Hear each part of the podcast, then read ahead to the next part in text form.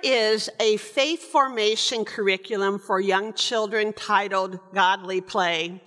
We used it many uh, summers ago here at Good Shepherd. Well, one of the key phrases of the curriculum is this: the wilderness is a dangerous place. You only go there if you have to. Imagine as children run their fingers through large wooden sandboxes, Godly Play teachers invite them to picture the scorched landscape biblical characters such as Moses and the Israelites encountered as they wandered in the wilderness. They might say something like, "What was it like out there in the wilderness? There was fierce heat. There were jagged rocks. There were wild animals. The sand burned your feet. There was no water." Well, today's gospel reading is about Jesus spending forty days and forty nights in the wilderness, and I think it's safe to say that Jesus did not experience it as a safe place. I think he experienced it as a dangerous place. Like the Gospel of Luke, in Matthew's telling of this story, there are more details about Jesus' experience in the wilderness. We learn that Jesus was tempted three times, and we hear how Jesus responds to those temptations, which seem to come at the end of his time of fasting. I read a biblical commentator this week, and this person emphasized that it was after fasting forty days and forty nights that Jesus was tempted. And I began to wonder, what did he do all those other part days, you know? Did he pray for hours? I wonder, did he walk some miles each day? Did he stay camped out in the same place while he was in the wilderness? I wondered where he found water to drink, because even though he was not eating, he would certainly still need to be able to have water. I wondered what the silence was like. I wondered, did he gaze at the stars each night? Because in the wilderness, I can kind of envision the sky being very clear at night. I wondered if he chased a lizard just for the fun of it. But as the days stretched on, I wondered, did he fear for his life because of having fasted for so long? But Matthew, like all those other gospel writers, leaves all those questions unanswered. But there are a few details he does include in his account which are telling, and they give us much to cling to as we face the deserts in our own lives. First, Jesus doesn't just meander into the wilderness. He didn't schedule a National Geographic tour just to check it out. According to Matthew, after Jesus is baptized, the Spirit leads him into the wilderness. You only go there if you have to, as they say in that Godly Play curriculum. Oddly enough, this may just be a comforting detail. And why? Because I think it rings true. We do not typically choose to enter the wilderness. We don't volunteer generally to go to places that are dangerous or that will cause us pain or maybe cause us loss. But the wilderness happens nonetheless. Whether it comes to us as a guise in a, hos- a hospital waiting room or a thorny relationship or a struggling child, or a sudden death, or a crippl- crippling panic attack, the wilderness appears, unbidden and unwelcome, but at our doorstep nonetheless. You can almost say it kind of insists on itself. And sometimes, can we bear to ponder this? It's God's own Spirit who drives us into a parched landscape amidst the wild beast. Does this mean that God wills bad things to happen to us? Does he want us to suffer? We wouldn't say that, would we? We don't say that at all. Does it mean that God can redeem even the most barren periods of our lives, and that our deserts can become holy even as they remain dangerous and uncertain? Yes, we would say that is true. However, we know that many people have suffered under this false teaching that God authors pain and human suffering for a greater good of his own devising.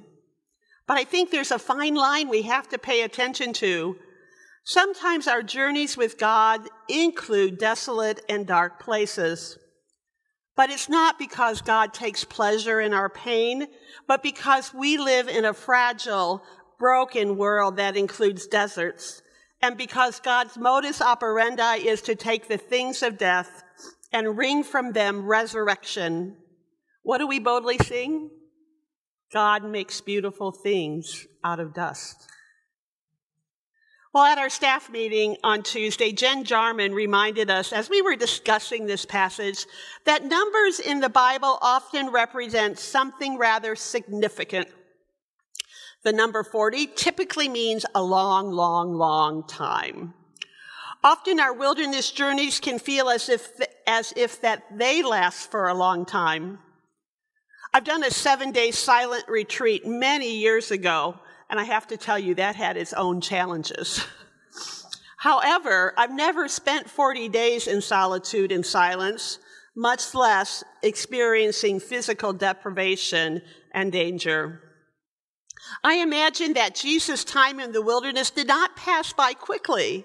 And the sense I get from the gospel is that Jesus probably wrestled in body, mind, and spirit each and every day he was there. For those of us who live in this quick fix culture, this aspect of the wilderness can be especially trying because we both tire and despair easily when it becomes hard. Why, we ask, is this pain not ending? Why are our prayers going unanswered? Where is God? But maybe we need to ask a harder question.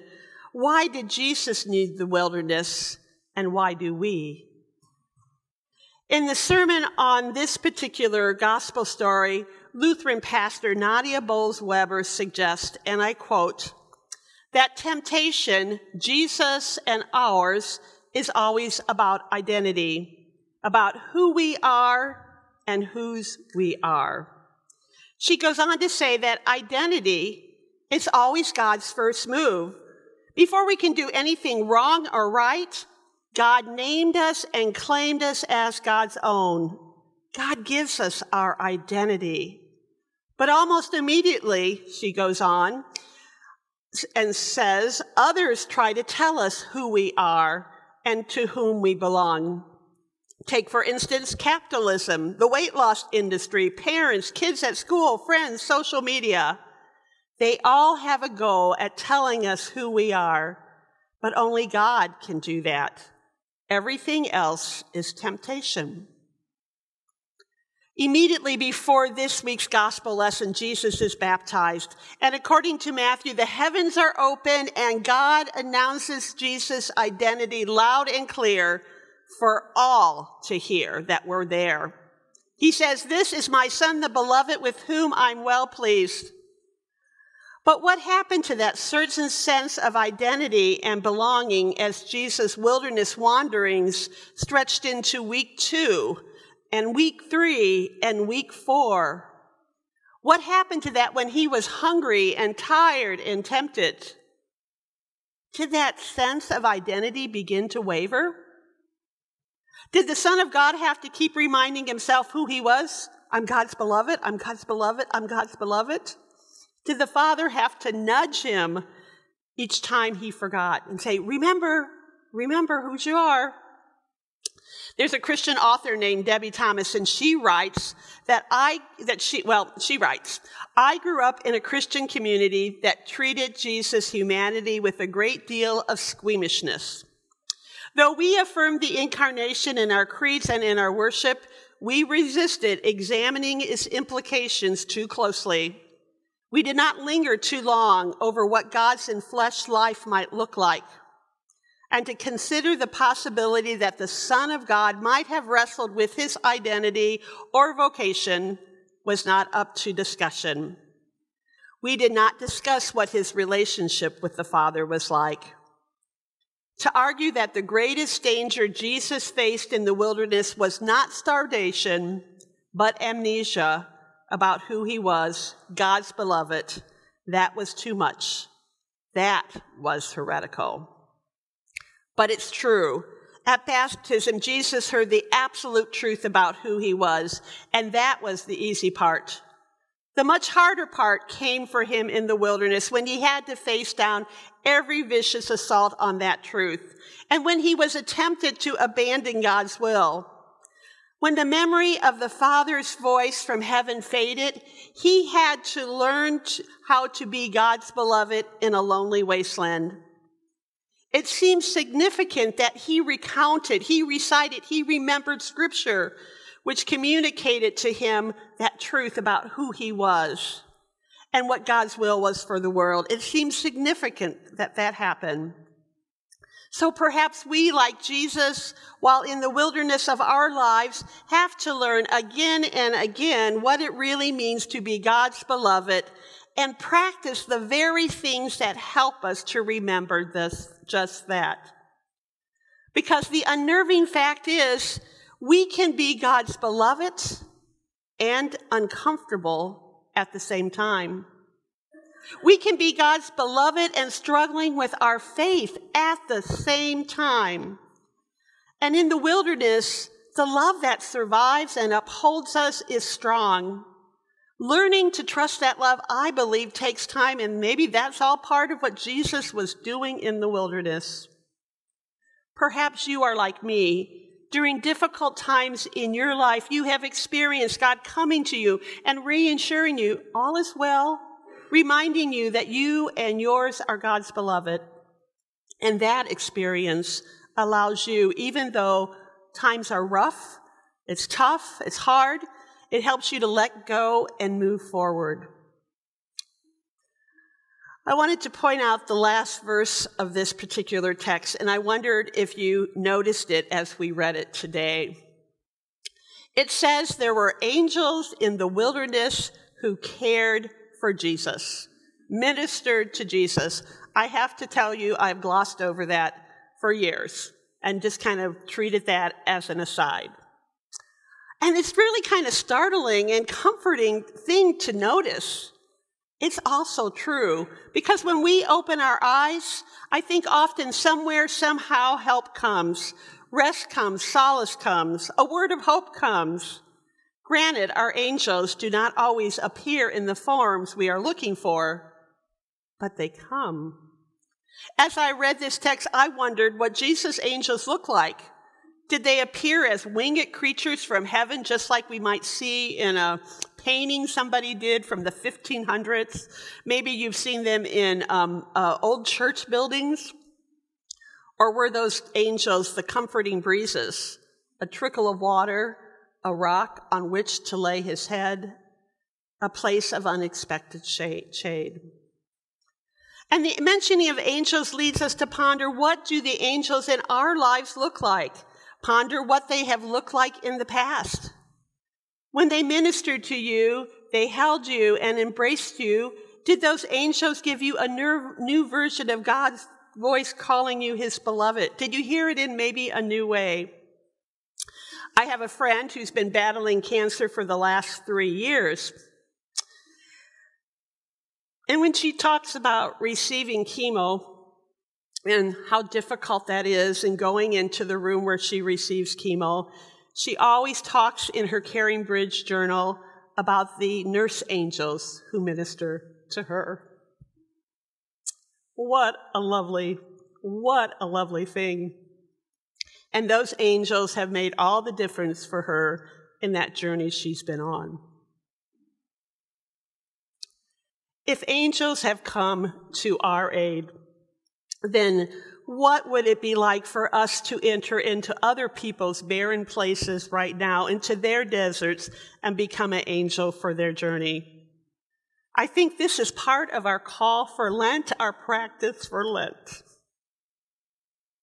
We are angels for other people. Well, folks, the wilderness is a dangerous place, and you only go there if you have to. This week, we begin our Lent journey. It started on Ash Wednesday, when we acknowledged that we were dust, and to dust we will return. And from that austere beginning, we venture into the wilderness, like Abraham did, like Moses did, like Elijah did, like Jesus did, with ashes on our foreheads. And we begin a journey, But the journey is about learning again and again our true names, our true identities, so that identity can shine forth in the world and for other people and for even creation itself. I pray that empowered by the Spirit, we will walk with courage into the deserts we cannot always choose or avoid. I pray that our stints in the wilderness will teach and help us to remember who we really are, because that's what Jesus found out this week, didn't he? In this reading, he found out who he really was, God's beloved.